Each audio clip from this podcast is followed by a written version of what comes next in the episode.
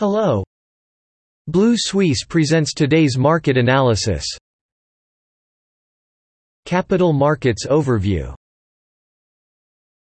U.S. stocks fell for a third straight session on Friday, setting a record for a second straight weekly loss, as escalating tensions between Russia and Ukraine and concerns over the Fed's next move dominated the session.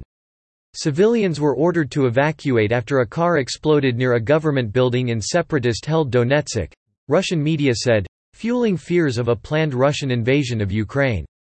Meanwhile, St. Louis Federal Reserve Bank Bullard warned that inflation could run out of control without a rate hike.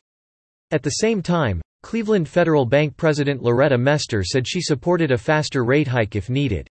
In company updates, Bank of America analysts reiterated their underperform rating on Intel stock, while Roku stock plunged 22% after quarterly revenue missed estimates and issued weak guidance.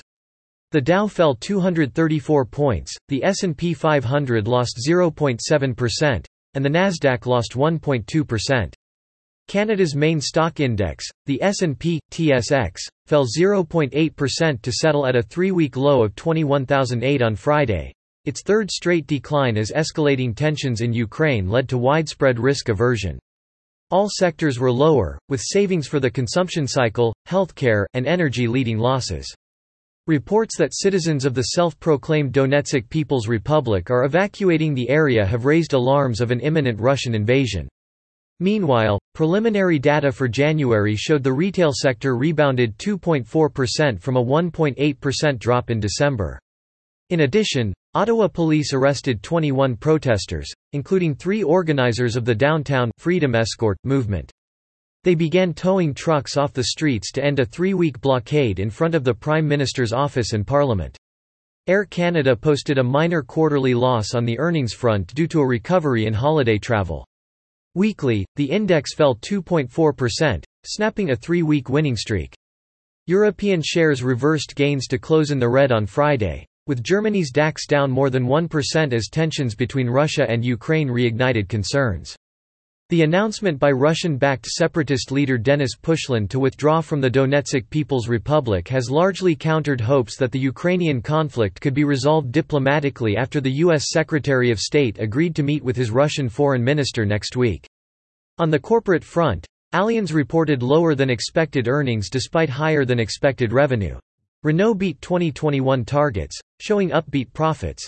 Sika reported a sharp rise in full-year net profit and proposed a 16% increase in dividends.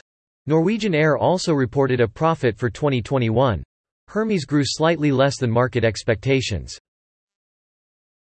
The threat of a Russian invasion of Ukraine remains high in the coming days, U.S. President Joe Biden said on Thursday, while Russia blamed the West for escalating tensions. Meanwhile, selling pressure eased after U.S. Secretary of State Antony Blinken agreed to meet with Russian Foreign Minister Sergei Lavrov next week, raising hopes of a diplomatic resolution to the current impasse.